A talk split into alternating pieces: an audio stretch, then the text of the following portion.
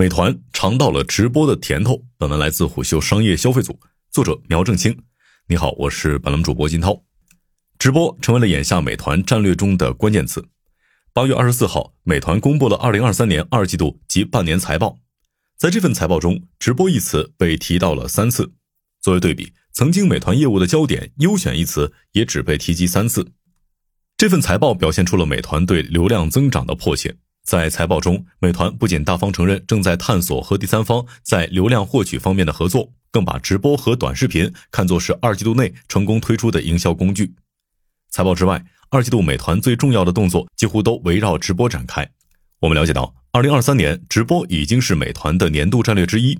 自从三月试播之后，二季度美团开始在到店和到家两大事业群内全力推动直播化，这一趋势在三季度更为明显。七月初，美团已经在百分之五十用户的 APP 首页更新上线了直播一级入口。八月份，美团罕见的以极大声势官宣刘亦菲出任美团外卖代言人，并匹配了全网推广的“神抢手”引流短片。有知情人士告诉我们，如此大规模的投入流量是近几年美团从来没有过的事情。二零二一年大力推广团购业务时，也没有如此力度的流量造势。而另有内部人士告诉我们。美团为了让更多品牌上线直播，正在采用砸补贴的方式给用户直接补贴。据了解，这些围绕直播化的补贴动作很可能会长期持续下去。这些因素让外界对于美团本季度财报颇为关注。人们想知道，直播化的美团是否真的可以解决流量烦恼，并带来收入端的直接增长？最新的财报显示，美团二季度收入同比增长了百分之三十三点四，达到六百八十亿元。二季度内，美团经过调整。息税折旧摊销前的收益为七十七亿元，这是美团史上最好的季度成绩。但流量和直播战略也正在给美团带来新的压力。二季度内，美团销售及营销开支从去年同期的八十九点八六亿元增长了百分之六十一点九五，达到一百四十五点五三亿。这项成本的总收入占比从去年同期的百分之十七点六扩大到了百分之二十一点四。在流量成本之外，美团正在通过真金白银的补贴引导用户去直播间购物。有知情人士透露，为了确保美团直播间的东西是全网最低价，美团采取了直接给予用户优惠券和抵价券的模式，而发放优惠券的这些成本实际上是由美团承担。一个深层的隐患和挑战是，这波围绕直播的烧钱玩法，美团能持续多久，以及美团投入的上限是否足以和对手抗衡。有美团内部人士表示，相比于抖音，美团在流量和现金流上都不占优势。对于是否继续扩大战火规模，他们内部也在动态调整策略。从财报上看，二季度美团的收入、利润都在同比增长。在八月二十四号的美团财报电话会议上，美团创始人 CEO 王兴对美团的业绩和未来表达了乐观态度。他表示，从长期来看，美团外卖的渗透率会进一步激增，有继续增长的潜力。而在美团最为关键的核心本地商业板块。记录内收入同比增长了百分之三十九点二，达到五百一十二亿元；净利润同比增长了百分之三十四点八，达到一百一十一亿元。虽然收入和净利润都有所上升，但美团的经营利润率却下降，从去年同期的百分之二十二点五下降到了本季度的百分之二十一点八。成本上升是利润率下降的主要原因。季度内，美团销售成本从去年同期的三百五十四亿元涨到本季度的四百二十六亿元。上涨幅度超过百分之二十，最大的成本增长项是配送成本上升。一方面，围绕骑手的补贴等多项开支有所上涨；另一方面，随着抖音等流量平台进军本地生活市场，各个平台开始竞争骑手资源。另一个明显增长的成本项是推广投入及流量补贴。我们可以看到，美团二季度的销售及营销开支同比增长超过了百分之六十一，这是美团季度内增幅最大的成本项。二季度内。直播是美团提振本地核心商业板块的关键武器。美团试图用直播解决两个问题：在用户端丰富平台内容，提高用户日活和使用时长，以便把更多平台内自有流量激活，并实现流量复用；在商家端，美团希望直播可以帮助商家解决新客获取和订单增长的两大痛点。美团季度内的目标其实已经基本实现了。在订单数量上，季度内美团即时配送交易笔数同比增长了百分之三十一点六。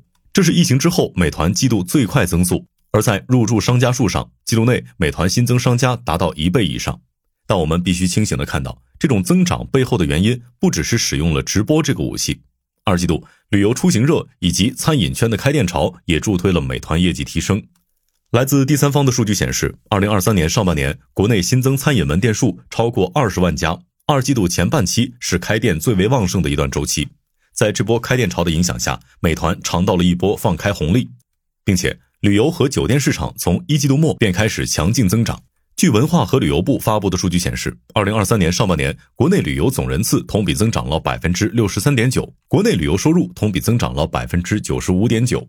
美团的新业务在二季度内主要在解决减少亏损这一关键痛点。季度内，美团新业务收入同比增长百分之十八点四，达到一百六十八亿元，经营亏损额同比收窄了百分之二十三点五。二季度的业绩清晰的释放了一个信号：社区团购业务在短期内很难获得大幅度增长。季度内，美团优选交易额和收入的增速都呈现出了下滑趋势，交易净额环比出现下降。由于在季度内，美团优选提高了部分补贴，经营亏损环比出了扩大趋势。美团在社区团购业务上可能陷入了一个进退不易的状态。它不可能退，因为目前美团优选以四点七亿的用户规模坐稳了国内最大的团购平台之一。同时，它又很难获得实质上的进。在疯狂增长两年多后，美团优选已经很难找到较大的市场空白地带。它目前的大部分动作都围绕降本增效和优化局部区域而展开。但美团优选对美团的另一种作用不可忽视，它是美团触达下沉市场的关键武器。虽然在本次财报中，美团没有公布美团优选季度内的新获客数量，但过往的信息显示，过去三年里有将近一亿的低线市场用户是因为团购业务而成为了美团用户。王兴说，受宏观环境和极端天气影响，三季度外卖业务的增长有可能放缓。但在部分分析人士看来，接下来影响美团的因素不只是天气。一位餐饮行业资深分析人士向我们表示，美团需要尽快形成直播心智。美团目前在直播心智上跟抖音相比还有不小的差距。美团在直播上的优势是更高的核销率、更为精准的用户群，而抖音则有更大的流量池以及直播心智优势。这位分析人士还提到，抖音在进军本地生活到店业务后，迅速拿出了诸如麦当劳百万级订单量这样的案例，在品牌自播上也有 T 九七这样典型的案例。简言之，确实有爆款单品或出圈品牌基于抖音的直播生态走通闭环。目前，美团急需一两个这样有符号意义的案例。美团的机会可能在于精准获客，以及围绕新客的迅速转化。二季度内，诸如海底捞、蜜雪冰城等品牌都有在美团上线直播。数据显示，部分品牌季度内的新客同比增长超过了百分之一百二十，更有品牌的日直播核销率超过百分之九十。美团直播团队相关人士透露，相比于友商的算法，美团直播在流量模型上有所不同。美团基本上会将以门店为中心的三至五公里区域内的人群看作目标进行精准推送，而且会在用餐或者下午茶这样的关键时段定向推送。在这样的模式下，流量的使用效率就会比较高。这位相关人士还说，相比于友商，目前美团的大部分直播的场观数较低，一些品牌自播的场观数甚至还不到万人。但在美团特有的推送机制下，不足万人的场观也可以带来百分之三十以上，甚至高达百分之六十以上的转化率。一个隐性的影响因素是补贴。有知情人士告诉我们，目前美团直播和用户补贴是配套的，这些优惠券对于提高直播转化率有明显的作用。美团目前采取的补贴模式是直接给用户底价或者直接折上折。美团通过直接花钱补贴去激励用户在直播间消费。但随之而来的挑战是，补贴像是激素一样，对品牌和平台直播的引流有关键影响。有品牌相关人士表示，他们在二季度上线了多场直播，其中一场直播的核销率超过百分之八十，但其中绝大部分用户都使用了补贴优惠券。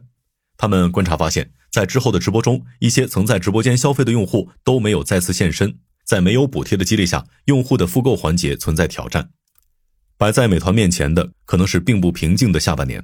眼下，拼多多、小红书都对本地生活业务保持着积极尝试的态度，而抖音预计下半年在本地生活市场将大干一票。就连美团的老对手饿了么，也正在发起一场围绕即时零售的攻坚战。美团正在面临一个竞争空前激烈的本地生活江湖，而美团需要应对的不只是竞争，在内部，美团需要继续解决团购等业务的亏损问题。而在直播道路上，美团也需要时刻动态调整，并找出一条适合自己的流量之路。创立十三年的美团正在经历一段不能停止发育的青春期。好的，以上今天的商业动听，我们下期见。